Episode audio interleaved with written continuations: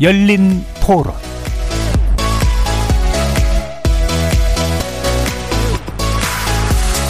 안녕하십니까. KBS 열린 토론 정준희입니다. 조민 사태가 퍼졌을 때도 비일비재한 일인데 운이 안 좋아서 걸린 케이스다라고 하는 걸 보면은 부모 찬스를 이용한 부정 입시가 좀 빈번한 것 같고 실질적인 기여 없이 그냥 이름만 등재하는 경우는 막아야 되지 않을까. 어느 정도 도움받는 건할수 있는데 남이 완전 대피해주고 이런 것들은 아니잖아요. 본인들의 어떤 양식이 문제겠죠. 그걸 뭐 어떻게 하려면은 돈 있는 사람들이나 권력 있는 사람들, 힘 있는 사람들이 어떻게든 해서 스펙 쌓지 않겠습니까? 지금 이렇게 문제화 됐기 때문에 그런 거지 사실은 너무 많이 우리가 그냥 등한시해온 문제가 아닌가 좀 한 번은 뒤집어 봐야 되지 않겠나라는 생각이 들어요. 누구를 위해서든. 미성년자들이 논문을 참여한다는 그 자체보다는 교육 자체 시스템 문제 아닌가요? 특권을 가진 일부의 계층들이 누릴 수 있는 제도를 통해서 상급학기 진학을 하고 대학이라든가 입시에 도움이 된다는 그런 제도적인 문제들을 많이 조금 개선이 됐으면 좋겠다. 거리에서 만나본 시민들의 목소리 어떻게 들으셨습니까? 새 정부 내각의 인사청문회가 시작되면서 후보자 자녀들의 입시 비리 의혹 등 이른바 부모 찬스 문제가 도마 위에 올랐습니다. 때마침 얼마 전 교육부에서는 최근 10년간 대학 교수들의 미성년 자녀들의 공저 논문들에 대한 전수조사 결과를 발표했는데요. 전체 1333건 중 부정 사례 96건이 적발됐고 그중 5명은 대학 입학이 취소됐다고 합니다. 이 전수조사 결과와 처분을 두고 설왕설래가 이어지고 있는데요. 대학이 자체적으로 심의 의결을 맡은 조사인데다가 처분 또한 대학에 맡기면서 어쩌면 부실조사 혹은 제 식구 감싸기라는 비판이 있는, 나올 수밖에 없는 상황이기도 하죠. 여기에 더해 정치권에서는 범위와 시기를 넓혀 교수 자녀 전체의 논문과 체험학습 등에 대한 전수조사가 필요하다는 목소리까지 나오고 있는데요. 하지만 과연 전수조사가 이런 입시비리나 부정행위를 뿌리 뽑는 데 적합한 수단일까에 대해서는 의문부호가 붙는 것도 사실입니다. 대학들의 처분이 제각각이듯 미성년 논문 공저 행위 자체가 또 모두 부정행위로 간주될 수는 없기 때문이죠. 그들만의 리그로 불리는 미성년자들의 논문 공저 논란 어떤 문제점을 안고 있고 사회에 미치는 파장은 무엇이 있을지 오늘 각 분야의 전문가 세 분과 함께 통찰해보는 시간 갖도록 하겠습니다. KBS 열린 토론은 여러분이 주인공입니다. 문자로 참여하실 분은 9730으로 의견 남겨주십시오. 단문은 50원, 장문은 100원의 정보 용료가 붙습니다. KBS 모바일 콩 그리고 유튜브를 통해서 무료로 참여하실 수 있고요. 모바일 콩을 통해서는 보이는 라디오로도 만나실 수 있습니다. 시민 논객 여러분의 뜨거운 참여 기다리겠습니다. KBS 열린 토론 지금부터 출발합니다. 살아 있습니다. 토론이 살아 있습니다. 살아있는 토론, KBS 열린 토론. 토론은 라디오가 진짜입니다. 진짜 토론, KBS 열린 토론.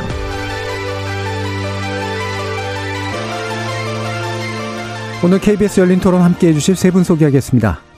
대학 연구 윤리 분야의 저또 전문가이시기도 하시죠. 엄창섭 고려대 의대 교수 나오셨습니다. 네, 안녕하세요. 반갑습니다. 그리고 청년 계층 지역 등 활발한 사회 담론을 이끌고 계시는 분이죠. 세습증산 증사회의 조기동 작가 자리해 주셨습니다. 네, 안녕하십니까. 조기동입니다. 자, 그리고 최근에 미성년 부정 논문 그리고 입시별의 연결고리 끈질기게 취재해 오신 분이죠. 진실탐사그룹 셜록의 황정빈 기자 나오셨습니다. 네, 안녕하세요. 황정빈입니다. 자, 지금 뭐 이게 뭐 공교롭게도라고 표현을 써야 되는지 모르겠습니다만 어 주요 후보자의 자녀에 관련된 논란이 나오고 있는 시기에 또 이제 미성년 저자 논문 부정 사례 전수조사 결과도 이제 나와서 어 사회적으로 상당한 이제 비판 그리고 혼란도 있는 것이 사실입니다. 어 관련 사안에 대한 세 분의 어 입장 내지 시각을 간단히 좀 먼저 들어보고 구체적인 논의 들어가도록 하겠습니다. 엄창섭 교수님부터 부탁드릴까요? 예. 이게 저 어떤 문제인지를 사실은 찝는 게 굉장히 중요한 것 같습니다. 네. 이게 연구 부정 문제로 사회에서는 이렇게 많이 거론이 되고 있는데 실제로는 입시 부정 문제에 네. 더 가깝거든요. 근데 입시 부정이라고 하는 걸 건드리면 너무 많이들 힘들어하니까 대신 좀 쉽게 접근할 수 있는 연구 부정으로 이제 접근한 게 아닌가 싶고요. 이게 하나의 문제는 사회적 이슈가 되지 않으면 또 식어버려서 조만간 또 없어질 이야기 가 되기 쉽다. 그런 면이 좀 안타깝다라는 생각을 하고 있습니다. 예. 그러니까 결국 연구 부정의 영역과 입시 부정이라는 사실은 개별적인 영역의 교집합 영역에 관련된 음, 이런 문제라고 볼 수가 있겠네요. 자, 조기동 작가님은 어떠신가요? 예. 좀 저는 이제 그 교육 자, 자녀에게 부모의 지위를 세습하기 위한 예. 교육을 통한 세습 전략이 많이 달라지고 있는 게 아닌가. 음, 그렇죠. 예전에는 이제 위장 전입이 한창 키워드였는데 학군 문제. 네. 네. 이제 위장 전입이 아니라 스펙을 어떻게 만들어 주느냐. 음. 스펙을 만들어주는 과정에서 불법을 어떻게 저지르느냐의 문제가 제일 화두가 됐다고 생각을 하고요. 음. 두 번째는 그 스펙을 만들 불법적인 스펙 형성의 무대입니다. 그 2007부터 2014년까지는 이 입학사정관제에 기반한 예. 그런 게 그 많았다면 대표적인 게 이제 그 조국 전 장관 사건이겠죠. 음. 이번에 한동훈 장관 후보자에 관련한 논란 같은 경우는 이제 해외로 무대가 넓어진 예, 예. 예, 해외 유학을 통한 엘리트 형성 과정이 크게 떠오르면서 이제 문제가 된 게 아닌가 싶고요. 음. 세 번째는 그 과정에서 결국은 부모의 재력 문제가 아니라 음. 부모의 네트워크와 학력과 지식의 문제. 음. 그러니까 뭔가 무형의 자원의 문제와 함께 동시에 어머니뿐만 아니라 아버지의 적극적인 역할이 이제 드러난 게 아닌가. 예. 아, 세 가지 측면에서 한국 사회의 어떤 그 계층 세습의 모습의 변동을 굉장히 잘 보여주고 음. 있다고 음. 생각하고 그런 점에서 이제 좀 더 이런 그 교수님께서 말씀하신 입시 부정의 문제를 어떻게 막을 것인가에 대해서 좀 다른 기존과 다른 방식으로 생각해야 될 타이밍이 된 게 아닌가 그렇게 예. 보고 있습니다. 교육을 통한 계층 세습이라는 아주 기본적인 문제가 시대마다 달라져 왔는데 네. 그게 지금 시대의 전형을 보여주는 그런 상태이고 또 게다가 이제 부만 부유화에서만 가능한 일이 아니라 뭐 흔히 문화자본, 상징자본 이런 표현 쓰는데 이 네트워크까지 포함하는 노하우까지 포함하는 이런 것들로 상당히 좀 고도화된 면이 좀 있는 것 같습니다. 네. 예. 황정민 기자는. 네, 저도 그 조기동 작가님의 말씀에 정말 많이 동의하고요. 네. 사실 이 논문 부정 문제가 최근에 있었던 일이 아니라 그렇죠. 막 10년 전에 사실 이뤄졌던 일인데 이제야 드러난 거고 음. 그리고 뭐 3년 전에도 이미 또 한 번 또 이렇게 화두가 됐었고 근데 여전히 이제 뭐 개선점이 나오지 않고 2022년에 또다시 이렇게 이제 불거지는 반복되는 문제들 인 것 같아서 이번 기회에 이게 또 그냥 이렇게 이슈로만 확 타올랐다가 예, 예. 또 잠잠해지고 또 몇 년 뒤에 똑같은 문제 또 나오고 이러지 말고 음. 좀 발전적인 어떤 사회적 논의로 이어질 수 있는 계기가 됐으면 좋겠습니다. 예, 예. 그렇죠. 어, 뭐 이게 사람을 저격하는 문제가 아니라 그런 사람을 만들어낸 환경에 대한 어떤 논의가 필요한 건데 그 부분이 사람 지나고 나면 사실 싹 사라질 가능성이 되게 높아서 그래서 심층 취재하신 내용들이 굉장히 중요한 것 같아요. 굉장히 구체적인 사례들을 보여주고 싶기 때문에 애초에 취재 의도도 있으셨을 테고 또 어떻게 밝혀내시는 과정의 어떤 흥미로움 같은 거 이런 것도 있을 것 같은데 좀 말씀 좀 부탁드릴게요. 네, 그 저희가 처음에 이제 취재하게 됐던 거는 이제 2019년 3년 전에 이제 교육부에서 약 800여 건의 이제 미성년 공저자 논문이 있다는 사실을 발표했어요. 그때도 이제 한번 이게 이슈가 됐었어요. 네. 미성년 네. 어, 논문, 부정 논문이. 음. 그래서 이제 그때 교육부에서 이제 전수조사급의 조사를 이제 한 거죠. 그렇게 해서 밝혀냈던 게 약 800건이었고.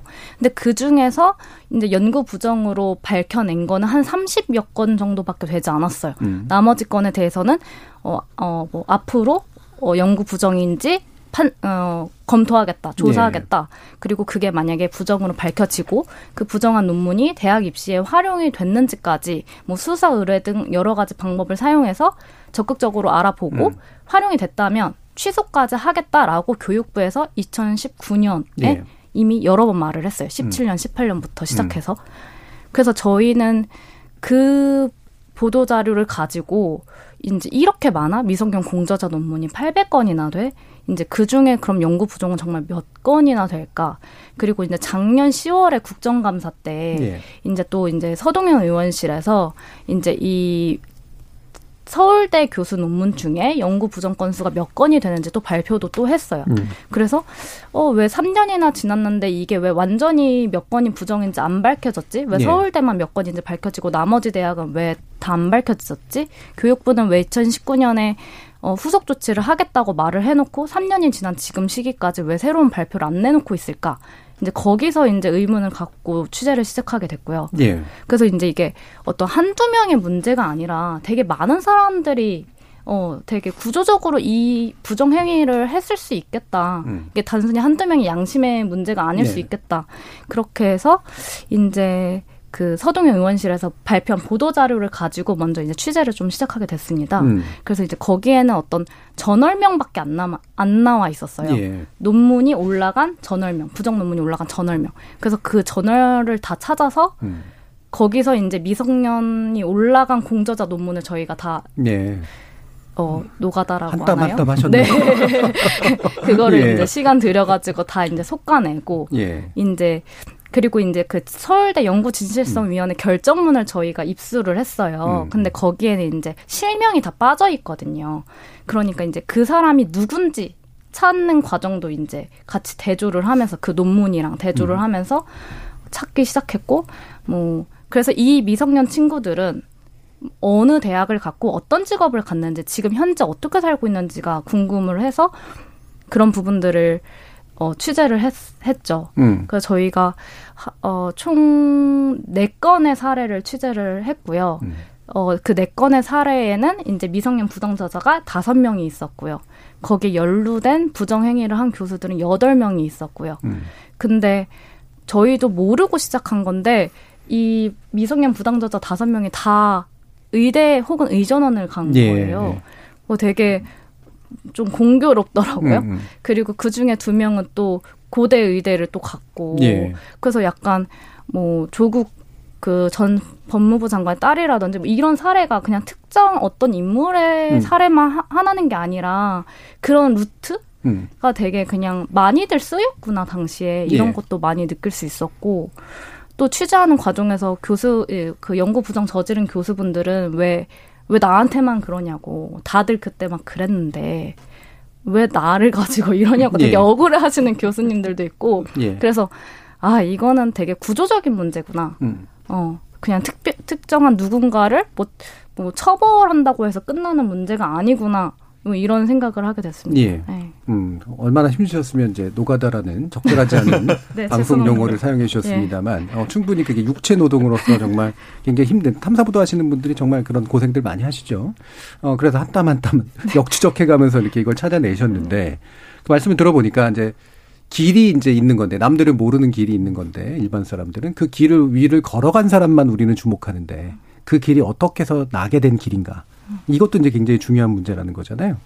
근데 현재 그 이런 처분 결과가 왜 이렇게 좀 약간은 좀 부실해 보이. 이 자체도 물론 충격적이긴 한데 어, 부실하다라고 얘기할 수도 있을 것 같아서 어떻게 보시는지 조기동 작가님 말씀 주시죠.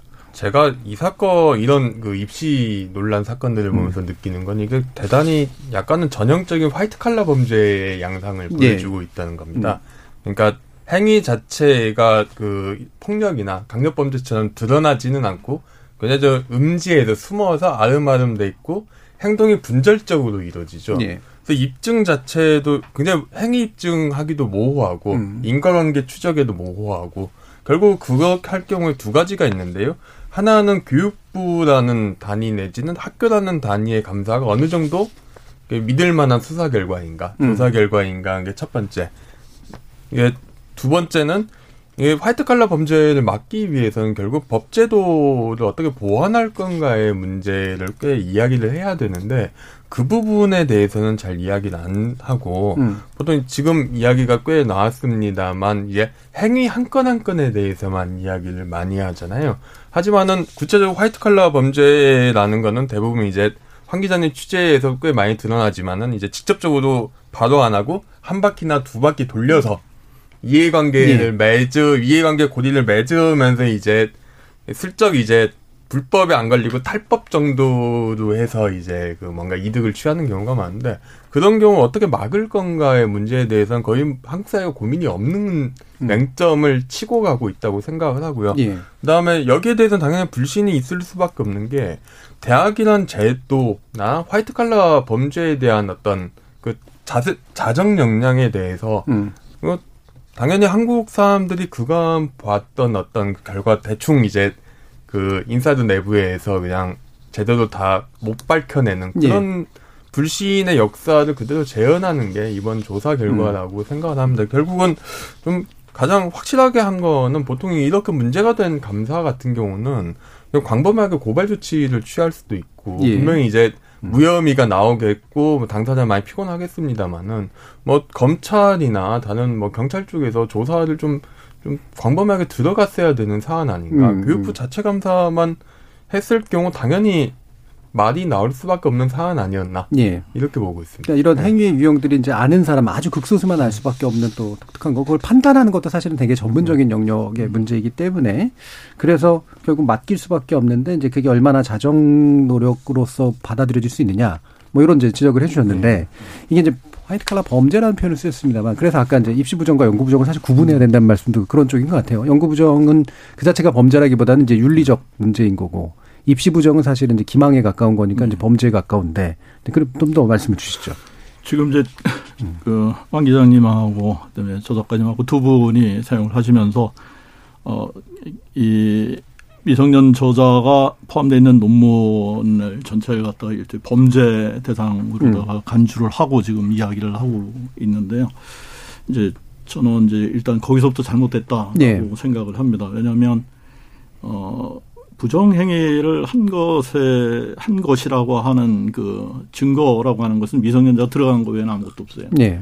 그래서 당시의 교육 시스템으로 보게 되면 과학고등학교 같은 영재고등학교 또 뭐 특목고들이 많이 생기고 거기에서는 그 학교 프로그램으로다가 이런 그 리서치 R&D 프로그램이라고 하는 것들을 어 대대적으로 운영을 하고 거기에는 그 과학창의재단 뭐 지금도 하고 있습니다. 과학창의재단을 통해서 정부에서 예산 지원까지 해서 고등학생은 당연히 리서치를 하고 그 결과물을 학교 내에서 발표를 하든지 뭐 경시대 나가서 발표를 하든지 그 결과물을 이제 뭐 에세이가 됐든지 논문 형식으로 만들어서 어, 초기에는 이제 학교 내에 잡지 같은 거를 만들다가 그 다음에는 이제 그 어, 정식 저널에다가 내용이 좋은 거는 투구하고 하는 이런 것들이 보편화되기 시작했던 시절이고요.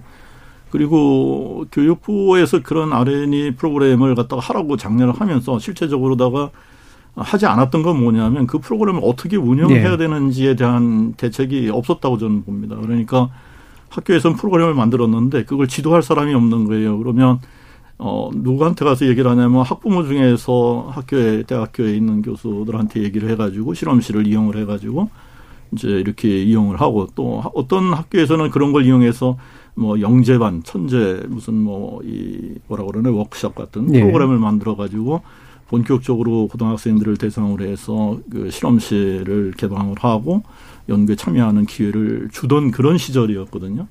그러니까 여기에서 지금 1033건이라고 하는 그 논문들 중에 상당히 많은 부분은 그런 공식적인 학교의 프로그램을 통해서 이루어진 네. 논문들이 상당히 있다라는 것이죠. 이제 그것까지도 만약에 부정행위의 목적이라고 하는 걸 갖다 두고 이야기를 한다 그러면 그러면 이제 학교에서 가르치는 어떤 시스템을 통해서 가르치는 것을 이제는 따라야 되느냐 말아야 되느냐는 원초적인 문제까지 음. 질문을 던지게 되는 거예요. 그래서 어, 이 중에서 뭐 상당히 그런 그 공식 프로그램을 통해서 한 것들은 일단은 배제를 하고 네. 어, 그리고 이제 나머지 것들 중에서 그런 프로그램이 아닌 그런 것들이 이제 부정의 가능성이 상당히 좀 있는 거라고 보고요. 그래서 여기에 최종적으로다가 뭐 96건이 이제 부정행위가 있는 거를 이렇게 발표를 한 그것의 어, 진짜 모수. 말하자면 공식적으로다가 교육 과정에 의해서 이루어진 것이 아니고 음. 정말로 개인적인 어떤 의도나 이익을 취하기 위해서 이루어진 것이 얼마나 되는가. 이 부분을 사실은 알아야 96건이 적은 건지 많은 건지라고 하는 것을 알 수가 있다. 이렇게 저는 생각을 하고요. 이제 되게 이제 과학하는 사람들은 이런 거 많이 따집니다. 통계를 얘기하더라도 네. 모수가 있고. 그리고 그 중에서 실제로 이 부분이 이제 입시에 사용되는 입시 부정의 문제냐 아니면 그 미성년자가 저자가 되기에 충분한 기여를 하지 않았는데 저자가 됐느냐라고 하는 네. 연구 부정의 문제는 네. 별개로 네. 봐야 되는 거고요. 음. 학교에서는 입시 부정에 대한 부분을 조사할 권한이 없어요. 음. 그러니까 연구질성위원회는 연구 부정에 관한 것만 네. 조사를 하는 거죠. 그래서 그 연구 부정을 하는데 아까 이제 어, 이 수사 얘기를 하셨습니다만 이게 당연히 수사 권한은 없고요.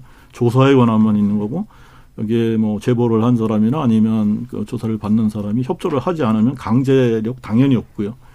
그러니까 구할 수 있는 증거만 가지고 그 중에서 누가 얘기하는 것, 누가 제시한 증거가 더 신빙성이 있는가를 가지고 이제 판단을 하게 됩니다. 네. 그래서 어떤 경우에는 어, 똑같은 걸 가지고도 어, 이건 부정행위다라고 판단이 되는 수도 있고 아닌 경우도 있는데 그거는 전적으로 그 증거에 근거를 하는 것이기 때문에 나중에 추가적인 증거가 제시가 되면 그 결과는 항상 뒤집혀질 수가 있어요. 그래서 학교에서 조사한 게 왜 이렇게 맨날 바뀌냐 네. 이런 비난을 많이 받는데 바뀌는 게 당연합니다. 왜냐하면 처음에 결, 결론을 내렸을 적에 없던 증거가 이의 신청을 하는 과정 중에서 새롭게 제시가 되면 그것까지 고려를 해서 새로운 결론을 내려야 되는 거고 음.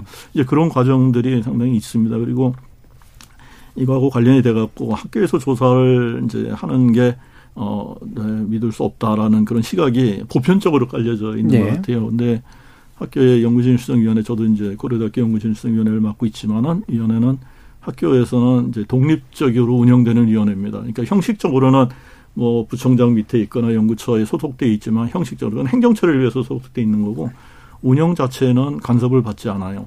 전혀 학교 쪽으로 간섭을 받지 않기 때문에 독자적으로다가 판단하고 특히 부정행위 조사를 위해서는 조사위원회라는 걸 별도로 꾸리는데 그 조사위원회는 또 연구질성위원회로부터 행정적인 그 지시관계 예를 들면 며칠까지는 맞춰주셔야 됩니다. 아니면 뭐 제보자한테 이런 거 이런 자료를 조금 더 요청을 해주세요. 이런 중간 심부름 이외에는 어, 절대로 그 심의 과정에 관여를 못하게 돼 있습니다. 네. 최종적으로 조사위원회에서 나온 결론을 가지고 이것이 규정에 따라서 어, 신빙성 있는 증거를 가지고 판단을 했는가만을 보고 어, 예스와 노예요. 받아들이거나 아니거나 둘 중에 하나하고 그렇게 결정을 내리기 때문에 어 뭐라 그럴까요? 어떤 사사로운 이런 예, 생각이나 개입을 네. 하거나 힘이 개입할 그런 여지는 없다. 그래서 어 외부에서 보시는 분들이 부실하게 이렇게 보이는 면이 있을지는 모르겠어요. 왜냐하면 수사권도 없고 있는 것만 가지고 그 한계는 분명히 있으니까 그렇지만 나름대로 다들 열심히들 하고 있어서 이런 거 신문 보도에 나오면서 이게 제 식구 감싸기 뭐 이런 얘기가 제일 먼저 나오면 참 이제 그 현장에 있는 사람으로서는 답답하기도 하고 예. 도대체 뭘 가지고 이렇게 판단했는지 좀 자료 좀 보자 이러고 예. 싶은 그런 마음도 들고 예. 합니다. 그러니까 그 연구 진실성 내지 연구 부정의 문제를 이제 판단하는 거는 음. 사실은 학계나 그 연구자 공동체의 어떤 기준에 의해서 일어나는 일이기 때문에 그 자체는 사실은 맡겨져야 될 일인 건 맞는 네. 것 같고요. 대신 문제가 이것이 이제 부정한 다른 행위를 하는데 쓰이는 과정에서 그럴 목적으로 쓰기 때문에 이제 어, 뭐, 예를 들면 수사나 조사가 필요한 범법 행위하고 연결된 영역들이 도대체 뭐냐. 사실 이 부분에 대한 판단도 되게 중요해서 황 기자님이 취재하신 영역에서 일단 문제가 좀 있다 사회적으로 이렇게 보실 만한 나름의 기준과 결과는 어땠는지. 그 방금 아레니 교수님이 말씀해 음. 주셨는데 제가 뭐 모든 이 96건의 사례를 다 취재해 볼 수도 없고 그러진 않았지만 네. 제가 취재한 건에 보면 주로 말씀하셨듯이 아레니가 아닌 음. 비공식적으로 음. 부모나 뭐 부모의 친구를 통해서 어, 전혀 기록에 남아있지 않게 예. 그냥 활동해서 끼어 넣어져서 연구 부정을 판, 판정받은 경우가 굉장히 많았어요. 음. 그래서 말씀하셨듯이 연구 부정 판정받은 친구들 중에는 이런 공식적인 R&D 활동이 아닌 루트로 음. 어, 정말 뭐 부모 찬스, 지인 찬스로 들어와서 그런 남들도 얻고 싶어 하는 기회를 얻은 친구들이 좀 많은 거죠. 예. 네, 취재를 하면서 그런 게 있었고 그리고 뭐 그 연구 진실성위원회 분들이 굉장히 정말 좀 조사를 열심히 해주셔서 결정문에 보면 되게 세세하게 잘 나와 있어요. 네. 거기 보면 뭐한 13일 나오고 뭐 논문 세 편에 고등학생이 이름을 올리고 뭐 음. 이런 경우가 있어요. 네. 그러면은 음. 뭐 석박사 사람들은 네. 막 2, 3년 해도 SCI급 논문 한 편에 이름을 못 올리는데 네. 고등학생이 뭐 얼마나 천재면 13일 실험실에 나오고 음. SCI급 논문 3편에 이름을 올린다는 거는 예. 어 상식적으로 조금 네 납득하기 힘들고 음. 그래서 이제 연구 부정 판정 또뭐 노트나 여러 가지 어떤 자료 근거도 없고 그래서 연구 부정 판정으로 났는데 그럼에도 불구하고 계속해서 아니다 내가 기여했다 음. 어, 나는 14일 동안 음. 그럴 만한 뭐 능력을 가졌다라는 식으로 뭐 반론을 하고 전혀 부끄러워하지 않고 그걸 받아들이지 않고 이러신 네. 분들이 굉장히 많았어요. 음. 그래서 참 음, 이런 경우는 음. 어떻게 받아들여야 되지?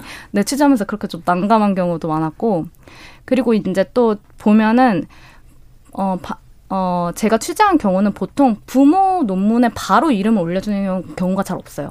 그렇게 되면 이제 논문에 뭐 아빠와 딸, 아빠와 아들, 엄마와 딸 이런 관계가 바로 적혀져 있으면 이게 탄론하기가 쉽거든요. 그렇죠. 그리고 사실 연구 부정이 아니었다 그래도 이해 충돌의 문제가 있잖아요. 네. 그 연구실에 음. 자식을 음. 데리고 하면 그 같이 연구하시는 분들은 사실 어, 이거 좀 부당합니다, 교수님이라고 얘기를 할 수 없는 문화예요. 예. 그 교수님은 그 연구실의 최고 권위자거든요. 자기의 음. 어떤 생사 여탈권, 졸업 여탈권을 쥐고 있는 음. 분이기 때문에. 그렇기 때문에 사실 이해 충돌 이슈도 있는 거고, 이제 이해 충돌 이슈를 넘어서 뭐 정말 기여도가 없는 자녀를 올려줬다 그러면 쉽게 탄로가 나기 때문에 보통은 동료 교수 논문에 네, 끼워넣기, 네, 네. 끼워, 끼워넣기를 합니다. 근데 이것도 되게 안타까운 게 정교수가 아닌 교수한테 부탁을 하는 네, 거예요. 정교수가. 음. 그러면 음. 그분은 부탁을 거절할 수가 없는 음. 입장인 거예요. 음. 왜냐면 그분 품앗이가 아니라 권력이네요. 그러면. 네, 예. 위계에 의한 음. 어떤 부탁인 거죠.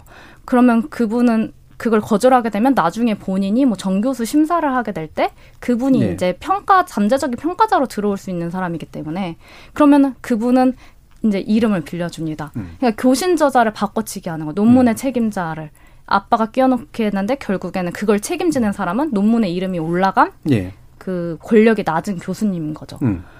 그러면 나중에 처분도 처벌도 그 교수님만 받아요. 논문에 이름이 네. 올라간. 본인은 쏙 빠집니다. 논문에 이름이 없으니까. 음.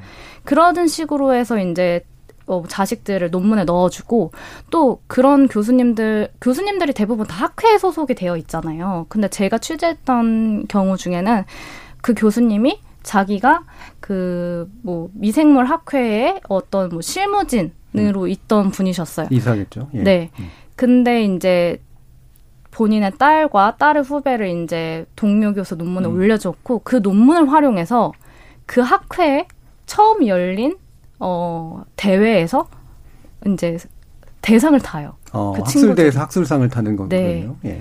그리고 그게 이제 대, 그걸 대입에 활용을 합니다. 예, 예. 내가 이런 탐구대에 나가가지고 음. 대상을 탔다. 근데 그때 활용한 논문은 연구 부정으로 판정이 난 논문이었던 예. 거죠.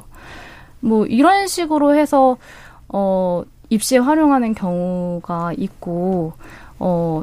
그 친구는 또 동아리 활동을 되게 홍보를 할 때 뭐 서울대 누구 교수님 실험실에서 우리 동아리 들어오면 서울대 누구 교수님 실험실에서 실험을 할 수 있는 기회가 있어. 예. 이렇게 홍보를 하는 거예요. 자기 동아리. 음. 그럼 또 동아리도 사람들이 많이 들어오고 또 그걸 자소서에 쓰겠죠. 난 음. 이렇게 음. 동아리 회장하면서 많이 모았고. 예. 그러니까 굉장히 음 부모가 교수이거나 어떤 권력을 가진 친구들은 그런 어떤 기회를 되게 쉽게 갖고 그걸 통해서 또 스펙을 남들은 전혀 상상하지 못하는 스펙을 쉽게 쌓고 음. 그걸 또 어, 부정하게 입시에 활용하기도 하고 음. 이런 어떤 어, 루트 가좀 보편적으로 예. 보였다. 그러니까 대다수의 경우가 이제 부모가 유력한 지위에 있는 부모가 부모 찬스를 제공하고 이게 단지 찬스만 제공하는 게 아니라 그걸 통해서 누군가는 잃어버려야 되는 일들이 많은 거죠. 그렇죠. 권력 지위, 직위를 활용하게 되기 네. 때문에 이런 문제들로 이제 요약될 수가 있는 것 같은데 또 한 가지 지금 문제가 되고 있는 게 이제 바로 학술지 문제잖아요. 사실 뭐 학계에서는 아는 내용이긴 합니다만 일반인들은 사실 잘 모르시는 분들도 많으니까 어, 이른바 약탈적 학술지라고 해가지고 그냥 실적 올리는 데 쓰거나 뭔가 속이는 데 쓰기 위해서 돈 받고 아무거나 실어주는 그런 논문에 그 학술지에 어, 고등학생들이 이제 쓴 해외 논문들이 상당수가 실려 있다라는 분석 보고서 나왔잖아요. 자, 이 문제 핵심은 뭐라고 보십니까, 조기동 작가님? 네. 이건 결국 어른의 문제가 자녀까지 이동을 했다고 생각을 하는데요. 예. 예 약탈적 저널이라는 게 기본적으로 학계의 문제인데 예. 그게 말씀하신 대로 심사 과정에서 별다른 동료 평가가 이루어지지 않고 음. 뭔가 상호 인용 등재도 쉽고 특히 그 약탈적 저널들끼리에서 상호 인용을 네네, 그 허용을 해서 네. 굉장히 좀 그 인용 수치를 높이는 방법으로 하게 되는데요. 이게 종종 학계에서 이제 약탈적 저널이라는 게 많이 스캔들 비슷하게 나오고 네. 그 양상을 보면은 이제 그 교수들끼리 또 네트워크도 형성이 되거든요. 약탈적 전널 하시는 분들하고. 근데 이분들의 아주 심하게 중범죄냐 보면은 그것도 아닌 부분이 음. 있는 게 구조적으로 보면은 정량 평가가 굉장히 엄격해지면서 인용 지수 맞출 수밖에 없는 형태가 된 네. 거죠. 그래서 점수 속이기에 나서는 건데 그대로 이 형태를 이제 그 자녀 교육에 이용을 하는 게 지금의 음. 그 약탈적 저널인데 이 부분도 보면은 사실 점수 허위 점수 허위 점수라기보다는 약간 점수 뻥튀기, 허위 스펙, 뻥 음. 스펙 이런 문제가 그 2000년대 중반부터 한국의 교육에서 많이 언급이 됩니다. 가령 유학반 같은 경우는 2000년대 중반에 외국 유학반부터 시작을 하는데 그때 당시에 가장 큰 화두는 외고 유학반 외고에서 그 개설하는 그러니까 약간 그 고교 고급 교육 과정 AP라고 하죠. AP 과정의 그 점수를 굉장히 학점을 자체적 후하게 줘서 거의 모든 학생을 올 A 정도는 맞춰서 스펙을 만들어 주는 거죠. 예. 이 부분이 이제 이제 트렌드를 타고 입학 사정관제에서 그 약탈적 논문 그 학생에게 논문 대, 입시 부정 논문을 입시 부정 수단을 이용하는 걸로 연결되고 또 다시 해외 유학에서도 굉장히 많이 쓰이게 되는 음. 뭐 그런 문제 그냥 결국 어른의 문제 어른이 쓰는 개구멍을 자녀 교육에도 쓰게 되는 음. 그리고 그 본질에는 어떤 그 허위 스펙을 굉장히 강조 이용할 수 있는 그런 음. 그 제도의 허점 이 존재하고 있다고 생각을 합니다. 예. 예. 사실 기성학계에서는 이게 이른바 약탈적 학술 정도가 되는 것들의 논문을 올려봤자 이제 별로 쓸모도 없는 상태까지도 검증이 예. 되고 있는데 이게 이제 어린 자녀들에게는 아직은 유용한 예. 수단이고 남들은 잘 모르는 이제 수단이 되는 그런 문제들이 있잖아요. 근데 이게 학술지가 그러면 이게 어떻게 해서 그런 기준들이 나오는 것이냐. 그 기준은 잘 나눠져 있는 것이냐라는 의문을 제기할 수도 있을 것 같은데 엄창석 교수님은 어떠십니까? 이 약탈적 학술지 뭐 저희 쪽은 약탈적 학술지라는 표현 안 쓰고 이제 부실학술지 이런 표현을 사용을 하는데 네. 어, 기준이 없습니다 사실은. 네. 어떤 게 약탈적 학술지냐? 뭐 흔히 얘기하는 거는 이제 상업적인 목적으로 어 동료 심사를 제대로 하지 않고 내용이 학술적으로 검증되지 않은 논문을 실어주는 학술지 이 정도로 정의를 할 수가 있을 것 같은데요. 어 실제적으로다가 어 공식적으로 다 이 학술지가 약탈적 학술지 또는 부실 학술지라고 하는 조건이 뭔가에 대해서는 의견 일치가 지금 되고 있지 않아요. 네. 학계에서도. 그래서 동일한 저널 가지고 어떤 경우에 있어서는 동일한 출판사에서는 잡지를 가지고도 어느 학문 분야에 있어서는 우리는 그거는 믿을 만한 학술지다라고 하고 어떤 데서는 이건 도저히 존재해서는 안 되는 부실한 네. 학술지다 이런 얘기도 많이 합니다. 근데 기준이 모호한 걸 가지고 우리나라에서는 사실은 굉장히 큰 문제를 삼았던 게 있었죠. 그 전에 그 어, 지난번 그 정부의 첫 번째 과기부 네, 예, 후보자가 네. 지명 철회가 됐던 이유가 부실 학회에 참석을 했던 그 음. 이유인데 어, 그 이유는 정부 이제 우리가 낸 세금으로 받은 연구비에서 저희 말하는 학술제 참석한다고 하는 출장비를 갖다가 어, 허위로 집행을 했다라고 하는 그런 의혹이었습니다.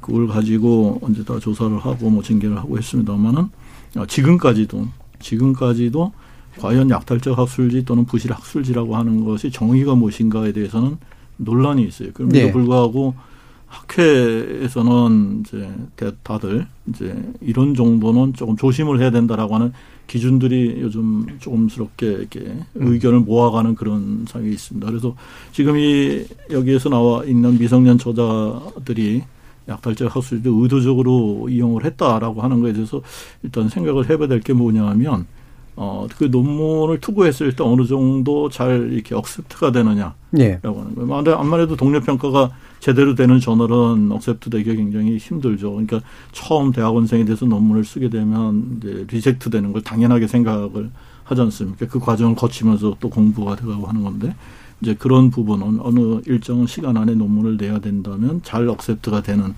이제 우리가 그 전문 연구자들한테는 그걸 봐라. rejection rate가 얼마나 되느냐 얼마나 논문이 이제 거절이 되는 것도 봐라. 그다음에 이제 논문이 심사에 걸리는 이제 통상적으로 예측되는 시간이 있는데 그거 그 정도의 시간이 걸리는가 논문을 투고하고 어, 승인 또는 거절이 판정이 날 때까지 어느 정도의 시간이 걸리는가 이런 것도 이제 참고로 해가지고 결국은 책임은 본인이 지는 거다 이렇게 얘기를 하는데 미성년자들이 그걸 골라서 낼 만한 능력이 있는지는 잘 모르겠습니다. 왜냐하면 네. 잡지 하나를 고른다고 하는 거는 엄청난 노력을 사실은 필요로 하는 거거든요. 주제부터 시작해서 그 이 투고 과정이다 네. 그런 걸 이해를 해야 되는 것들이고요. 그리고 여기에서 지금 뭐 퍼센테이지 얘기를 하셨는데 지금 open access 형태로다가 발간되는 그 논문이 전체 아마 50%가 넘어갈 겁니다. 네. 50%가 넘어가기 때문에 어, 대부분의 논문은 지금은 open access 스타일로다가 투고가 된다고 봐야 될 거고요. 그것이 하나의 트렌드로 지금 가고 있는 거기 때문에 그 자체를 가지고 부실 여부를 만약에 판단을 한다 그러면 이건 잘못됐다. 예, open access 예, 문제는 잘못 오해된 것들이 많죠, 예, 지금. 오픈 예. access나 아니면 이제 printed 버전으로 나오는 것들이나 그 중에서 실제적으로 부실한 것들도 있고 그것이 어떤 경우에는 이제 학문의 부침에 따라서 갑자기 예를 들면 요즘 코로나가 유행을 하니까 코로나 관련 논문은 굉장히 많아지거든요. 네. 그러면 또 거기에 논문 양도 굉장히 많이 늘어나지만 또 학문이 사그러지는 그런 분야에 있어서는 어, 과거의 영광을 누리지 못하고 또 없어지면 그러면 또 괜찮았던 게 또 부실해질 수도 있고 그래서 저희가 이제 이 부실 학술지하고 관련돼 가지고 중요하게 여기는 것은 작년까지는 괜찮은 학술지였는데 어떤 이유에서인지 이게 갑자기 올해 부실하다는 판정을 받게 되면 저는 논문을 작년에 냈거든요. 그러면 나 내가 낸 네. 논문도 부실하다고 판정을 네, 그 전까지는 제대로 된데 낸 예, 건데 제대로 낸 음. 건데 그래서 불이익을 당하는 경우들이 실제로 발생을 하고 있기 네. 때문에 어, 연구자를 보호하기 위해서 그런 부분에 대해서 어떻게 정보를 제공하고 판단을 하게 하고 신경을 쓸 것인가 이런 데 저희가 좀 신경을 쓰고 있습니다. 그게 네. 포커스예요. 네. 그러니까 어느 논문이 이게 부실 학술지에 실린 논문이다 아니다 그 자체가 중요한 게 아니고 그로 인해서 그 연구자가 공들여서 만들어낸 연구 결과가 연구 결과는 한 번 논문으로 내고 나면 다시 논문으로 낼 수가 없지 않습니까? 논문으로 다시 내면 그거는 네. 이제 중복 해제라는 부정행위에 해당되기 때문에 그러면 그분의 노력이 그대로 날라가 네. 사라지는 거니까 이제 그 연구자를 보호하는 측면에서 보고 있어서 어, 통상적으로 얘기하시는 이 약탈적 학술지가 뭐 어, 나쁜 의도로 사용되고 하는 부분은 물론 뭐 이, 전혀 없지는 않겠지만은 네. 어, 대부분의 경우에 있어서는 그런 목적보다는 선의 피해자들이 지금 이 학술 출판의 경향이 바뀌면서 예, 알겠습니다. 예. 발생하는 게 아닌가 이렇게 그러니까 부실하냐 건실하냐를 나누는 건 사실은 절대적이기는 예. 어렵죠. 네, 근데 어 이게 이제 그래서 이게 되게 미묘한 문제이기 때문에 그냥 무조건 낙인 찍어가지고 바라볼 문제는 아니다라는 우려는 뭐 충분히 전달됐다라고 생각을 하고요. 핵심은 사실은 되게 부실하다는 거 알고 하지만 되게 쉬운 방법을 써서 여기서 스펙을 만들어서 또 다른 목적으로 이용하는 대단히 의도적인 행동들이라고 보이는 것들, 명확히 문제가 있는 것들을 갈라낼 필요는 있을 것 같습니다. 예, 그런 부분들은 황정민 기자님이 어떤 게 좀 있다고 좀 느끼시는지요? 그 뭐 이제 부당 부정 논문을 이제 입시에 활용하는 케이스 같은 거를 보면 어 최근에 저희가 취재한 친구 중에는 이제 이 아까 말씀드렸듯이 뭐 탐구 대회 그걸 이용해서 대상을 탄 친구들도 있고 또 어떤 친구는 뭐 대한민국 인재상이란 어떤 그런 상을 수상할 때 본인 경력에 그 본인이 부당하게 저자로 들어간 논문을 올려서 음. 그걸 하나의 경력으로 인정받아서 대한민국 인재상이라는 걸 수상하고 음. 그거를 또 이제 입시에 활용해서 이번에 최근에 그 친구는 고대 의대를 갔는데 최근에 취소 입학이 취소된 사례가 있었어요. 네. 그리고 그 친구는 심지어 1저자로 오르지도 않았어요. 음. 그러니까 저자로 기여가 없는데 올라간 것도 문제지만 1저자로 올라간 것도 아니었는데 그 음. 인재상을 쓸 때에는 예. 자기가 이런 논문에 1저자로 올랐다라고 기재를 해서 이제 음. 상을 탄 거죠.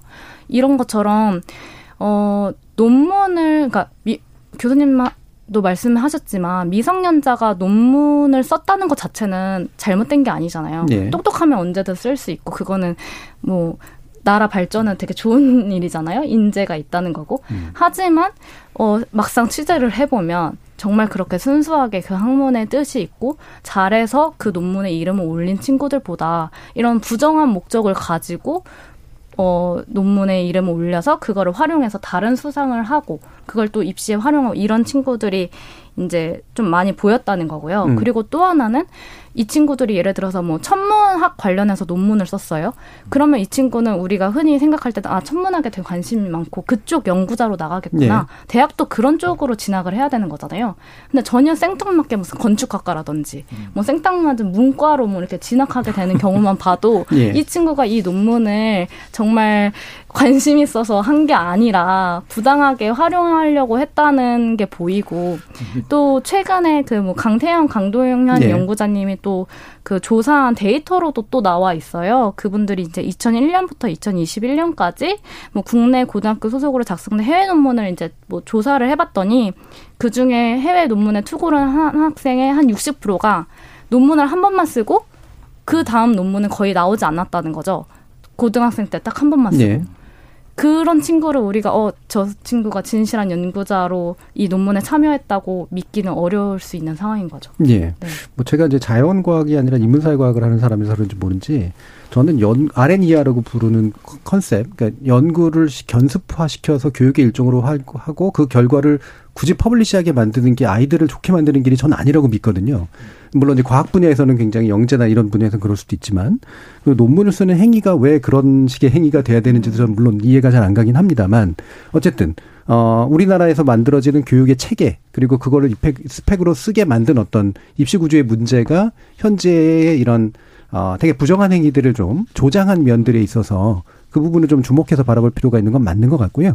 일단 청취자 문자 들어온 것들이 좀 있어서 한번 들어보고 이후 논의 좀 이어가도록 하겠습니다. 정기진 문자 캐스터. 네, 지금까지 청취자 여러분이 보내주신 문자들 소개합니다. 7817님. 입시 제도를 불공정할 수밖에 없도록 만든 세력이 문제입니다. 학생들의 미래를 위한 합리적인 제도 개선이 아니라 정치적 목적에 의해 보여주기식으로 제도를 만들어서 편법을 통한 입시 비리가 만연해진 게 아닐까요? 곰돌이 푸님. 물론 반짝이는 아이디어와 능력을 가진 미성년 과학 인재들을 키우고 지원해야 하는 건 사실입니다. 그런데 우리나라는 이런 인재 관리보다는 대학에 잘 보내는 것이 목적이 되는 사회입니다. 우리 사회의 학벌 위주, 학벌 우선주의부터 해체해야 한다고 봅니다. 422님. 후보자들은 많이 배우고 돈도 많고 아쉬울 게 없는 위치에 있는데 왜 미성년 자녀까지 불법을 동원해서 자신의 위치를 세습하려는 건지 이해하기가 힘듭니다. 이창영님, 미성년 논문 전수조사는 매우 의미 있는 조사입니다. 황정빈 기자의 취재는 금수저들의 입시 부정에도 어쩔 도리가 없었던 소위 서민들, 돈 없고 백 없는 사람들의 가려운 부분을 해결해 줄 수 있습니다. 입시 브로커들이 있다면 내부 고발이 필요한 시점입니다. 라고 해주셨고요. 박종성님, 일부 부유층들만 알고 그들끼리 밀어주고 끌어주고 보호해주면서 성공과 부까지도 나눠 갖는 그들만의 세계를 어떻게 밝혀내고 또 해체시킬 수 있겠습니까? 혜택을 누리는 이들이 이 카르텔을 밝혀야 할 위치에 있게 될 텐데요. 박민호님, 교수의 대학원생에 대한 생사 여탈권은 상상을 초월합니다. 졸업하고 나서도 졸업을 취소시킬 수 있어요. 그것도 10년이 넘어서도 말이죠. 그렇기 때문에 연구실 내에서 교수는 왕이고 교수의 지인이나 지인의 자녀가 논문에 참여하고 이름을 올리더라도 제보를 할 수가 없습니다. 푸코님, 지금 대한민국은 조선 봉건 시대로 회귀하고 있는 모습입니다. 새로운 계급 질서, 그리고 계급의 세습. 이런 모습의 결과는 항상 폭동과 혁명이라는 결과를 낳았다는 걸 역사가 알려주고 있는데 말이죠. 네, KBS 열린 토론. 이 시간은 영상으로도 생중계하고 있습니다. 유튜브에 들어가셔서 KBS 일라디오 또는 KBS 열린 토론을 검색하시면 지금 바로 토론하는 모습 보실 수 있습니다. 방송을 듣고 계신 여러분이 시민 농객입니다. 계속해서 청취자 여러분들의 날카로운 시선과 의견 보내주세요.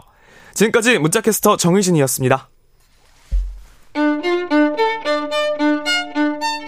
토론이 세상을 바꿀 수는 없습니다. 하지만 토론 없이 바꿀 수 있는 세상은 어디에도 없습니다.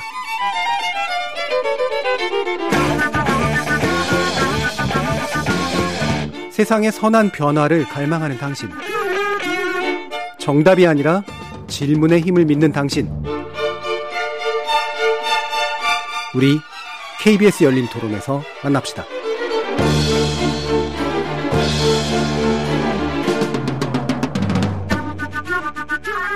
KBS 열린 토론 입시에서의 반칙을 위해 연구에서의 반칙으로 연결되고 있는 사회적 문제를 좀 다뤄보고 있는데요. 진실탐사그룹 셜록의 환정빈 기자 그리고 조기동 작가 임창 엄창섭 고려대 의대 교수 이렇게 세 분과 함께 하고 있습니다. 어, 구체적인 문제 몇 가지를 더 짚어야 되긴 합니다만 요 얘기는 좀 하고 좀 들어갔으면 좋겠습니다. 조, 조기동 작가님이 보시기에 어, 어떤 면에서 보면 파장이 크기도 하고 또는 생각만큼 안 크기도 하고 두 가지 요소가 좀 공존하는 네. 면도 좀 있는 것 같은데 어떻게 생각하세요? 일단은 파장이 작은 거는 음. 이게 약간의 제도적인 허점에서 음. 사람들이 가장 가고 싶어하는 의대나 예, 예. 일부 명문대를 중심으로 한 약간 그 개구멍이라고 저는 흔히 표현을 하는데 그 개구멍을 발견해서 사실 논문을 쓰고 발간하고 뭐 이런 것도 대단한 그 노력과 자본의 사회 자본이 필요하거든요. 엄 교수님이 말씀하시는 것처럼. 음.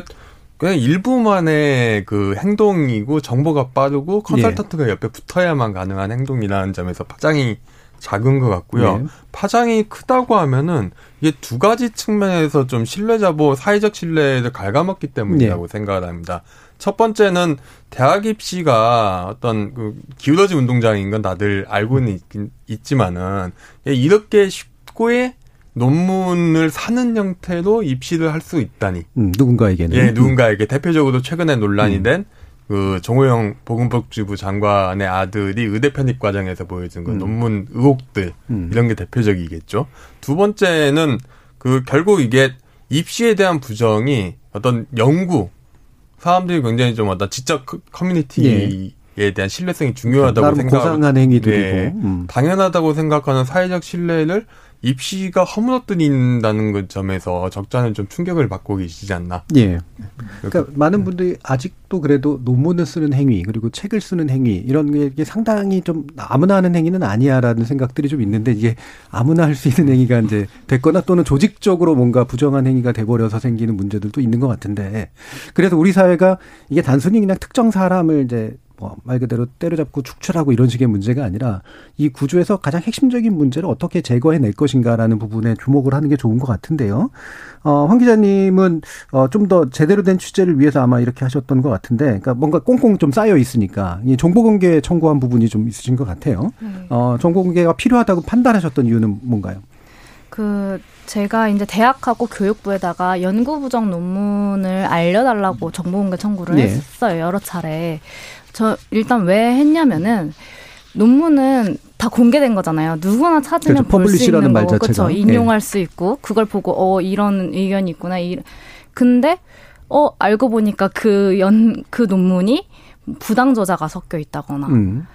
뭐, 뭐, 부정한 어떤 행위를 저질러서 부정 판정을 받은 논문 일수 있잖아요. 예. 근데 그런 것들이 전혀 표시가 안 돼 있어요. 음. 그러면 나는 그걸 보고 아, 뭐 와, 얘, 이 사람들은 다 진실한 연구자구나. 이 논문 자체는 어 되게 진실하게 나온 논문이구나라고 오인을 하게 된단 말이죠. 예. 그런데 부당 저자라고 판정을 했으면 그 저자를 빼던지 음. 아니면은 이 논문에 어떤 저자는 후에 부당하게 처리돼서 뭐 뺐습니다라는 표시를 해주던지 예. 이게 맞다고 보거든요. 음. 저희도 기사를 썼을 때 오보가 나갈 수 있잖아요. 음. 그럼 나중에 정정 기사를 내거든요. 예. 그런 식으로 해줘야지 그걸 읽는 사람들이 그 이제 업데이트가 되고 정확하게 판단을 할 수 있지 않습니까? 음. 근데 지금 그런 그렇게 하는 경우가 거의 없어요. 음, 사후 조치가 없다. 네, 사후 조치가 없어요. 음. 그러니까 어, 우리는 그 논문을 보고 이게 연구 부정 논문인지 부당 저자가 섞여 있는 논문인지 모르는 거죠 시민들은. 음. 그래서 그 논, 연구 부정 판정 받은 논문이 뭔지 알려달라고 했는데 이제 대학 측에서나 교육부나 이제 뭐 개인정보 침해다라고 해서 이제 말을 해주지 않는 거거든요. 예. 근데 뭐 사람 이름을 알려달라고 한 것도 아니고 그냥 논문 제목만이라도 알려달라고 말을 한 건데 논문 제목 알려주면 이름은 알게 되겠죠. 근데 또못 밝히죠 그래서 저자가 또 한 명도 아니거든요. 예, 예, 여러 명이기 때문에 그거는 뭐 노력을 해야지 그 중에 누가 뭐 부당 저자고 그렇죠. 뭐 하지만 예. 이제 금방 특정이 가능하다고 이제 대학은 생각을 한 거겠죠. 예. 그리고 근데 저는 이걸 공개해야 된다고 생각하는 이유가 또 뭐냐면 논문을 쓸 때 사비로 노, 연구를 하는 게 아니거든요. 음. 제가 취재한 이 그 연구 부정 교수들은 대부분 국가 과제를 수주받아서 네, 하, 네. 쓴 네. 논문이에요. 그건 뭐냐면 결국 국민 세금이 들어갔다는 얘기거든요. 네. 네. 제가 낸 세금을 이용해서 그들이 연구를 한 거고 그렇게 해서 쓰인 논문에 그들이 자녀를 부당하게 꽂아넣어서 그걸 입시에 활용한 거예요. 그러면 세금을 내는 저의 입장에서는 그렇게 네. 부당하게 네. 활용하라고 우리가 세금을 낸 게 아닌데 이 논문이라는 건 사회적 행위고 되게 우리 정말 신뢰 네, 음. 신뢰고 어, 대학 그리고 더 나아가서 우리 나라의 어떤 그 지표가 되는 거 능력적인 지표가 되는 거잖아요. 근데 거기에 연구 부정 행위를 한 논문을 꽁꽁 숨긴다? 그 판정 받았는데도 아무한테도 말해주지 않는다? 그럼 왜 그거를 저는 조사하는지 잘 이해가 안 가요. 간단히 궁금한 게 어, 연구 부정이 어떤 논문이고 어떤 저자가 그런 부정을 저질렀는가를 알리지 못했기 때문에 모르는 거면 네. 사후 조치가 안 이루어졌는지는 어떻게 하셨어요? 그것도 제가 취재를 하니까 어. 알, 알아낸 거지. 안 그러면 예. 전혀 알 수가 없어요. 아, 뭔가 해서 어떻게든 특정이 됐는데 그 네. 논문이 조치가 받았나 봤더니 안 받았더라. 안 받았죠. 음. 그거는 안, 그 뭐 학회는 통 통보도 못 받았대요 학교한테. 음, 그러니까 논문이 취소가 된다거나 그 저자에 대한 아까 말씀하신 뭔가 조치가 이루어진 게 없는 증거를 네. 나름대로 잡으신 부분이 있으신 것 같은데, 네. 자 그럼 엄 교수님이 네. 보시기에 이게 물론 사실 좀 예민한 문제가 있긴 한 것 같습니다만, 네. 상당히 좀 그 뭐라 그럴까 지금 황 기자님 오해하고 계시는 그런 부분이 있는 음. 그런 내용. 어, 부정행위를 한 논문이나 그게 어떤 종류의 부정행위든지 그 예. 공개해야 된다는 건 저 개인적으로 저 평상시에도 그렇게 주장을 음. 하고 있는 내용입니다. 이게 그렇게 해야지만 공개는 하는 게 맞다. 어떤 음. 것이 어, 부정행위고 예. 그런 경우에 있어서 어떤 처벌을 받았고 그것이 어떻게 고쳐졌는지를 추적을 할 수가 있어요. 당연합니다. 평상시에도 이건 반드시 공개를 해야 된다고 주장을 하는데 개인적인 생각이고요. 예. 공적인 입장으로 하게 되면 얘기가 달라집니다. 음. 저는 우리나라는 법이라고 하는 게 있고요. 그 법에서 요구, 그러니까 지키도록 요구하는 게 있습니다. 네. 특히 보호하도록 요구받는 내용이 그 특히 그 중에서 가장 그 심각한 것이 이제 개인 정보에 관계 네. 되는 것들이죠. 그래서 개인 정보를 특정할 수 있는 거 아까 논문 제목을 알면은 거기에 저자 부정행위 뭐 한 사람이 저자가 여러 명인데 누군가 특정할 어떻게 하느냐라고 하는데 문제는 부정행위를 하지 않은 분도 저자에 들어가 있다라는 거죠. 음. 그분들도 똑같이 부정행위자로 의심을 받게 돼요. 근데 그분 이런 이 교수 사회나 아니면 연구를 하는 사람들에 있어서 부정행위라고 하는 것은 치명적인 명예 손상이 회복 불가능합니다. 거의. 음. 그래서 실제로 부정행위를 하지 않았는데 공교롭게 그 논문에 이름이 들어간 것 자체가 사실은 잘못한 거라고 저는 생각을 하는데 음. 그럼에도 불구하고 본인이 잘못하지 않은 그 사실로 인해서 부정행위를 했다고 오해를 받는 일이 생기는 것으로부터 그분을 보호한다고 생각을 하시면 될 거예요. 그래서 어 그 논문 제목을 갖다가 예를 들어 하게 되면 어 선생님 지적하신 대로 누군가 저자가 반드시 바로 나오죠. 뭐 음. 구글하면 그대로 다 나오니까 이제 그런 것 때문에 그거는 이제 원칙적으로 공개할 수가 없다. 그래서 제가 그 얘기를 이제 여러분들이 계속 왜 공개를 안 하냐 그래서 제가 이런 얘기를 합니다. 이거는 법이 그렇게 돼 있기 때문에 공개를 못 하는 거니까 이거 공개하는 방법은 아주 간단해요. 법을 고치면 됩니다. 네. 개인정보 보호에 관련 법률. 네, 그 법률에 예를 들자면 성추행범이나 이거 공개하잖아요. 네. 그거하고 똑같이 그 정도로 이게 공공의 이익에 합치하는 그런 가치가 있는 정보여서 음. 개인의 정보보다 더 중요하다고 생각하면 법을 그렇게 고쳐 주시면 돼요. 그러면 그 법에 따라서 충분히 공개가 가능합니다. 그래서 네. 아, 예, 그런 얘기를 하시는 건데 그런 얘기를 한 적이 있어요. 그 저한테 얘기하지 마시고 나보고 이거 공개달라고 하지 마시고 여의도에 네. 가셔가지고 왜 이 법을 바꿔야 되는지를 갖다가 설명을 해 주십시오. 그리고 실제로 미국 같은 데는 실명 다 나옵니다. 네. 다 나와요. 일본은 실명은 안 나오더라도 그게 어떤 그 실험실까지 나오거든요. 그럼 어느 실험실에서 어떤 연구를 하는 사람은 누군지 다 알아요. 네. 네. 근데 우리는 그것조차 안 됩니다. 음. 그러니까 이것도 이제 정해진 법과 규칙에 따라서 음. 저희가 그러니까 연구비를 지원을 받은 기관 예를 들면 교육부면은 교육 교육부 연구비면 교육부 과기정통부 연구비면 과기정통부 그다음에 보건복지부 연구비면 그 보건사회 그 보건복지부 장관한테 그 결과를 다 보고를 해요. 그거는 그 법에 의해서 요구가 되는 내용이기 때문에 하거든요. 네. 거기까지입니다. 근데 그 이후에 만약에 공공으로 오픈을 하려고 한다 그러면 그게 근거가 되는 법이 있어야 된다. 그러니까 저희도 그 계속 이걸 공개해야 된다고 주장을 하고 교육부나 과기부 분들 만나면 그런 얘기 많이 해요. 이거 네. 어떻게 그, 그쪽에서 이거 책임지고 이거 어떻게 좀 해줄 수 없느냐라고 하는데 아, 그쪽에서도 어, 되게 난감한 거죠. 그러니까 어, 이 부분에 대해서는 사회적으로 조금 더 논란 논란이라기보다는 좀 더 논의가 있어서 어, 좀 해결 방법을 찾으면 좋지 않겠나 이런 생각을 합니다. 저도 예. 이제 황 기자님 지적하신 것처럼 이거 정보 공개, 그러니까 적어도 연구 부정 행위에 관한 한은 이거를 막아야 될 이유가 없다고 저는 생각하거든요. 예, 예, 예. 그건 알겠습니다. 개인적인 겁니다. 음. 자, 그럼 조기돈 작가님은 이게 이게 이게 뭐 이른바 이익 그 형량이라고 이제 그러잖아요. 예. 예. 과연 공개로 얻어지는 어떤 사회적 이익과 아닌 것과 저는 좀 약간 그 엄교수님이 처음에 말씀하신 어떤 입시 부정 사건과 연구 부정 사건 분리해서 봐야 된다고 생각을 하는데 예. 그러니까 미성년 논문이 문제가 아니라 지금 문제가 되는 건 결국 미성년 논문 미성년자가 논문을 이용해가 본인이 쓰지 않는 논문이죠 정확히 말하면 예. 쓴 논문이 아니라 쓰지 않는 논문을 쓴 것처럼 꾸며서 입시에 한 어떤 그거는 이제 피해자가 발생하기 때문에 예. 문제가 예. 되는 거거든요. 그 경우에는 공개는 할 수도 있, 있을 것 같다. 음. 뭐 그리고 대신에 그 연구 문제가 아니라 어떤 판결문의 형태로 공개돼야 되겠죠. 예. 그리고 그 부분에 그 판결문이 공개 안 되는 건 아시잖아요. 예.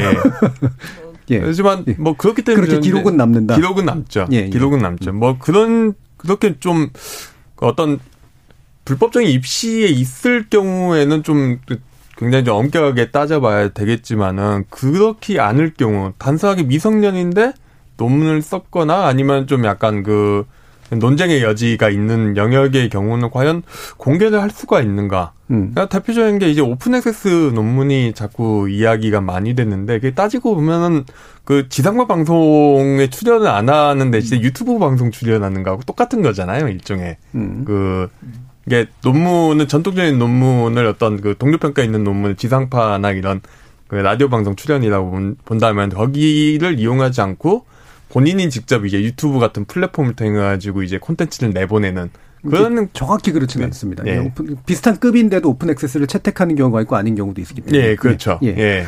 뭐 그런 경우까지 일일이 과연 규제할 수 있는가? 그리고 음. 대표적 학문 공동체 행위는 이제 사법적인 영역이 아니라 동료 평가는 어떤 그 평판의 영역으로 관리를 네. 해왔던 게 규율의 실상이기 때문에 약간 좀 입시 부정이 좀 심각한 문제이긴 하지만은 이 문제는 이제 입시 제도를 바꿔야 되는 문제지 음. 연구 제도를 바꿔서 이게 해결될 수 있는 문제인지는 좀 의심 좀 의구심을 갖고 있습니다. 예. 그러니까 예. 사실 보통 분들은 이 연구 윤리라고 하는 영역과 이 불법의 영역을 이제 사실 혼동하시게 될 측면들이 좀 분명히 있긴 있죠. 이 안에서 이제 말 그대로 어, 훌륭하지 않은 연구자로서 행동했다라고 하면서 사실상 그 안에서 활동할 수 없게 만들어지는 그런 윤리적인 영역과 이거를 단죄하고 어, 그거를 대중에게 공개해서 또 명예까지도 이제, 아, 손상되게 만드는 그런 것이 올바른 어떤 영역과는 좀 구별될 필요는 분명히 좀 있는데, 사실 이게 이제 만약에 광범위하게 이루어졌고 이게 계속해서 된다면 어떻게 그러면 이 문제를 교정할 수 있는가라는 문제하고 좀 연결이 되는 것 같아요.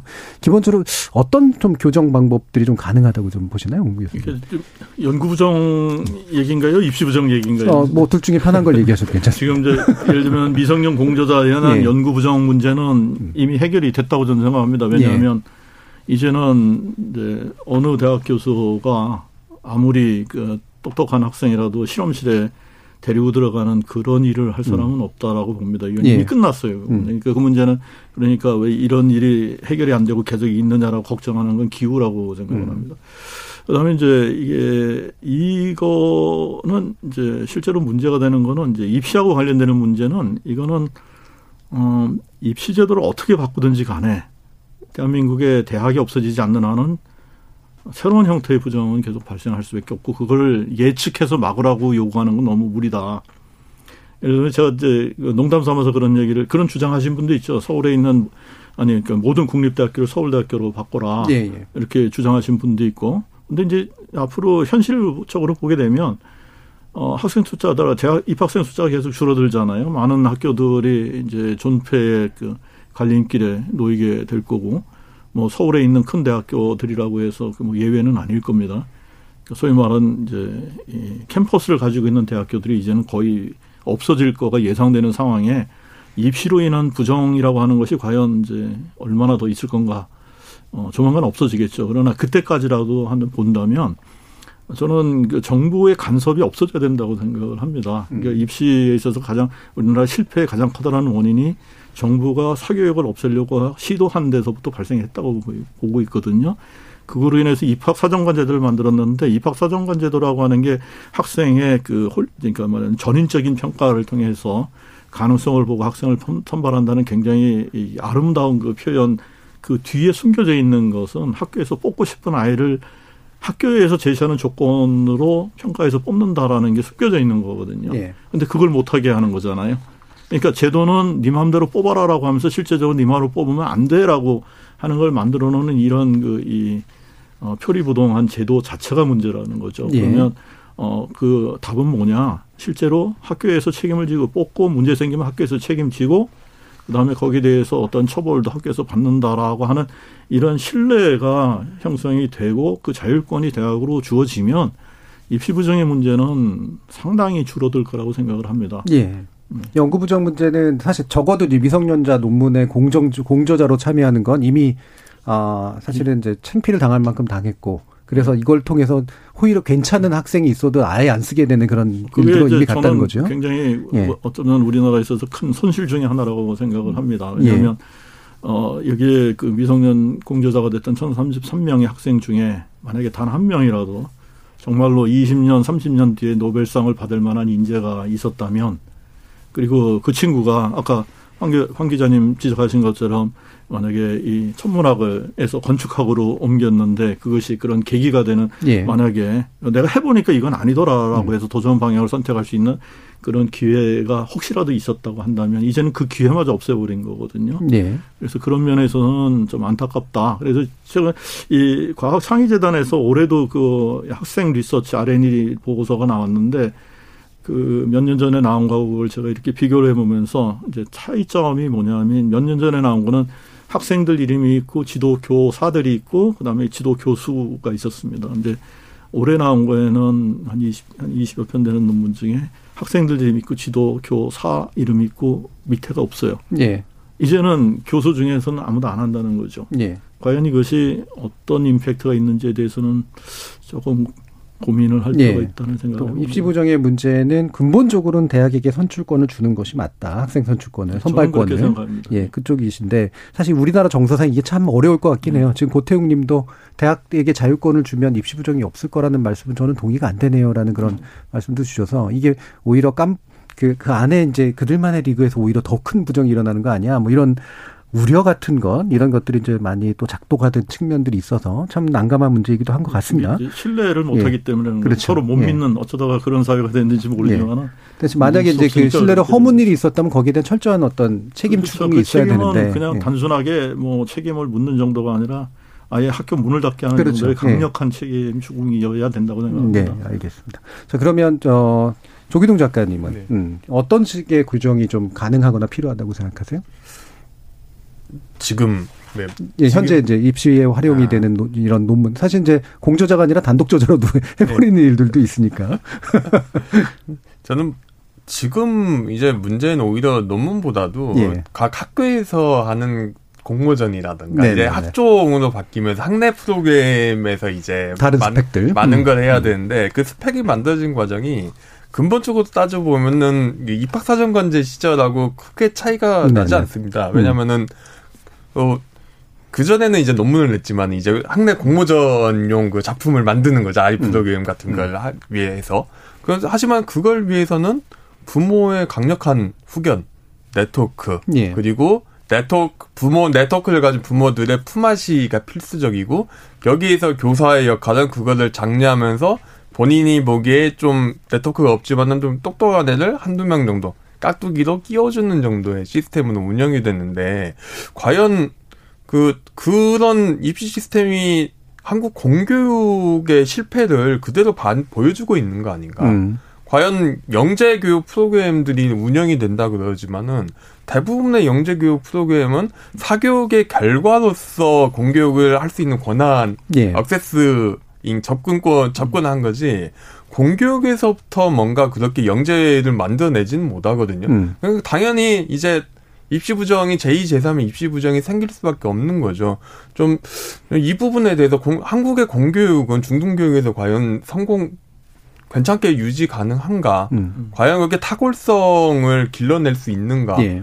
그 부분에 대해서 좀 근본적으로 질문을 던져봐야 되지 않을까. 음. 그러지 않으면 계속 비슷한 양상의 비슷한 부정 내지는 비슷한 제도에 대한 그 신뢰하지 않음, 음. 불신이 계속 퍼져나갈 거라고 생각합니다. 네. 공교육 제도 안에서 어떻게 탁월성을 기르고 또는 이제 검증하고 판단하게 만들 것이냐 네. 이 부분이 더 중요한 문제 같다는 말씀을 주셨는데요. 이제 시간이 거의 다 돼서 이제 마무리 발언할 시간이긴 합니다. 아, 혹시라도 강조해주고 싶으신 부분 있으시면 한 1분 정도로 말씀 주시면 좋을 것 같습니다. 황정민 기자님부터 듣죠. 네, 뭐, 뭐, 입시 제도랑 연구 제도를 나눠서 말하자면, 음. 뭐, 입시 제도 같은 경우에는 아까 말씀하셨듯이 뭐, 논문은 이제 거의 끝났어요. 이미 다 네. 대입해서 못 쓰게 했기 때문에 음. 아마 시도도 안 할 거예요. 필요가 없으니까. 음. 정말 할 친구들만 하겠죠. 그리고 이게 뭐, 부정, 부정이 쓰였냐 안 쓰였냐 보다 기회의 차이가 되게 큰 것 같아요. 누군가는 기회를 쉽게 얻고 경험을 음. 쉽게 얻고 누군가는 그런 기회가 있는지도 모르고 경험을 할 수도 없는 그런 문제가 있어서 좀 어, 입시에 관련해서 입시 정보를 모두가 조금 이런 기회가 있어라는 거를 좀 다 특권층만 아는 게 아니라 다 좀 알 수 있게 하고 그걸 운영하는 방안을 좀 투명하게 하는 그런 방안이 좀 필요할 것 같고요. 네. 뭐 연구 쪽에서는 뭐 교수님께서 더 잘 아시겠지만 어쨌든 학계 측에서도 조금 더 자정 자격이 조금 더 필요할 것 같아요. 이렇게 부당 저자가 섞여 있는 논문을 이렇게 쉽게 심사해주거나 어, 뭐, 이렇게, 뭐, 부당, 부정으로 판정이 됐어도 차후에 뭐, 부당 저자로 수정을 한다거나 혹은 retraction 하거나 이런 걸 잘 하지 않는 예. 이런 부분에 대한 좀 자정작용도 필요한 것 같고요. 음, 알겠습니다. 네. 예. 블라인드 평가라서 또 쉽지는 않긴 합니다만, 엄창석 교수님도 말씀해 주시죠. 어, 오늘 저기 음. 못한 얘기 하나만 예. 좀 하고 가겠습니다. 짧게. 지금 그, 이 미성년 공저 사건하고 해가지고 교육부에서 전수조사를 했는데요. 사실 이 전수조사가 저는 어, 상당히 문제가 많다고 생각합니다. 네. 특히 연구부정하고 관련돼 있어서는 조사의 원칙이라고 하는 게 있어요. 음. 이거는 어, 특정인의 특정 행위에 대한 의혹이 있어야 되고 그 의혹에 대한 어, 아, 예. 증거가 있, 있은 다음에 조사를 해야 되는데 교육부에서 강제로 미성년자가 이름에 들어가 있다는 이유로 부정행위자를 간주를 해서 전수조사를 시켰죠. 그것 때문에 각 대학교 엄청 고생했고 네. 교육부 담당자들도 엄청 고생을 했고 한국연구재단 뭐 과기정통부 엄청 고생을 했습니다. 음. 근데 그 그렇게 고생을 하면서도 그렇게까지 하고도 욕 먹고 있잖아요. 제대로 안 하고 예. 있다고. 근데 그게 오는 결과는 굉장히 커요. 음. 그러니까 학교 측에 있어서는 조사를 열심히 하고도 제대로 하지 않았다라고 하는 그런 이제 욕, 욕을 먹고 하는 거고 그다음에 또 실제로 돈도 엄청 많이 들어갑니다. 그거 조사하는데 음. 예, 그러면서도 그 한계가 분명히 있는 거고 그래서 이런 일이 벌어졌을 때 사회적으로 문제가 된다고 전수 전수 전수 이렇게 하지 말고 어, 그 중에서 실제적으로다가 문제가 될 만한 내용을 조금 더 이렇게 focusing 해갖고 네. 아까 그 말씀하신 것대로 정말로 법적인 그런 어, 의혹이 있는 거라고 한다면 이건 수사 의뢰를 하거나 네. 왜냐하면 네. 교육부도 저희도 수사권이 없어요. 음. 저희 조사권밖에 없으니까 그렇게 해갖고 문제를 해결을 하지. 아, 그나마 굉장히 네. 열심히 네. 노력하고 있는 많은 연구자들을 다 일종의 준 범죄자 내지는 어, 비윤리적인 그런 사람으로 몰아가는 네. 행위는 어, 좀 자제가 되었으면 좋겠다 이런 알겠습니다. 바람으로 말씀을 드리고 싶습니다. 네, 마지막으로 조기동 작가님. 네, 좀 저는 일단 그 입시제도에서 어떤 그 배우신 분들 엘리트층들이 입시제도 해킹하는 능력은 음. 언제나 타고나기 때문에 그 점을 해킹을 했다 어떤 그 점을 언제나 고려를 하면서 입시제도를 설계할 수밖에 없다고 저는 생각을 하고요. 첫, 두 번째는 이걸 단순하게 어떤 교육과 연구의 문제를 어떤 입시적인 공정의 문제 내지는 그냥 정치화된 문제로만 볼 것이냐 아니면은 뭔가 좀 제도를 잘 바꿀 수 있는 문제를 볼 것이냐 분명히 좀 후자에 대한 고민은 많이 없는 것 같아서 네. 그 점이 좀 약간 지금의 논의를 보면 많이 안타깝습니다. 음, 알겠습니다. 자 오늘 토론 세 분 함께 해주셨는데요. 오늘 함께 해주신 조기동 작가님, 황정빈 기자님 그리고 엄창석 교수님 세 분 모두 수고하셨습니다. 감사합니다. 감사합니다. 감사합니다. 감사합니다. 윤리라고 하는 건 단지 도덕적 선과학의 문제가 아니라 특정 직업이나 사회 영역이 독자성을 갖고 존중받도록 만들어주는 근거입니다. 의료 윤리를 지키지 않는 의사가 수술대에 설 수 없는 일이고 법조 윤리를 무시하는 법조인에게 법을 맡길 수 없는 거죠. 따라서 연구 윤리가 무시된다는 건 연구 결과로서의 논문에 대한 신뢰성을 허무는 일이고 학자와 연구자에 대한 사회적 존중을 폄하로 바꾸는 시작점입니다. 그래서 지금 상황을 혹시라도 작은 해프닝 정도로 여기는 분이 있다면 묻고 싶습니다. 학원과 대학이 그렇게 우습던가요? 대체 누구의 잘못인 겁니까? 지금까지 KBS 열린 토론 정준이었습니다.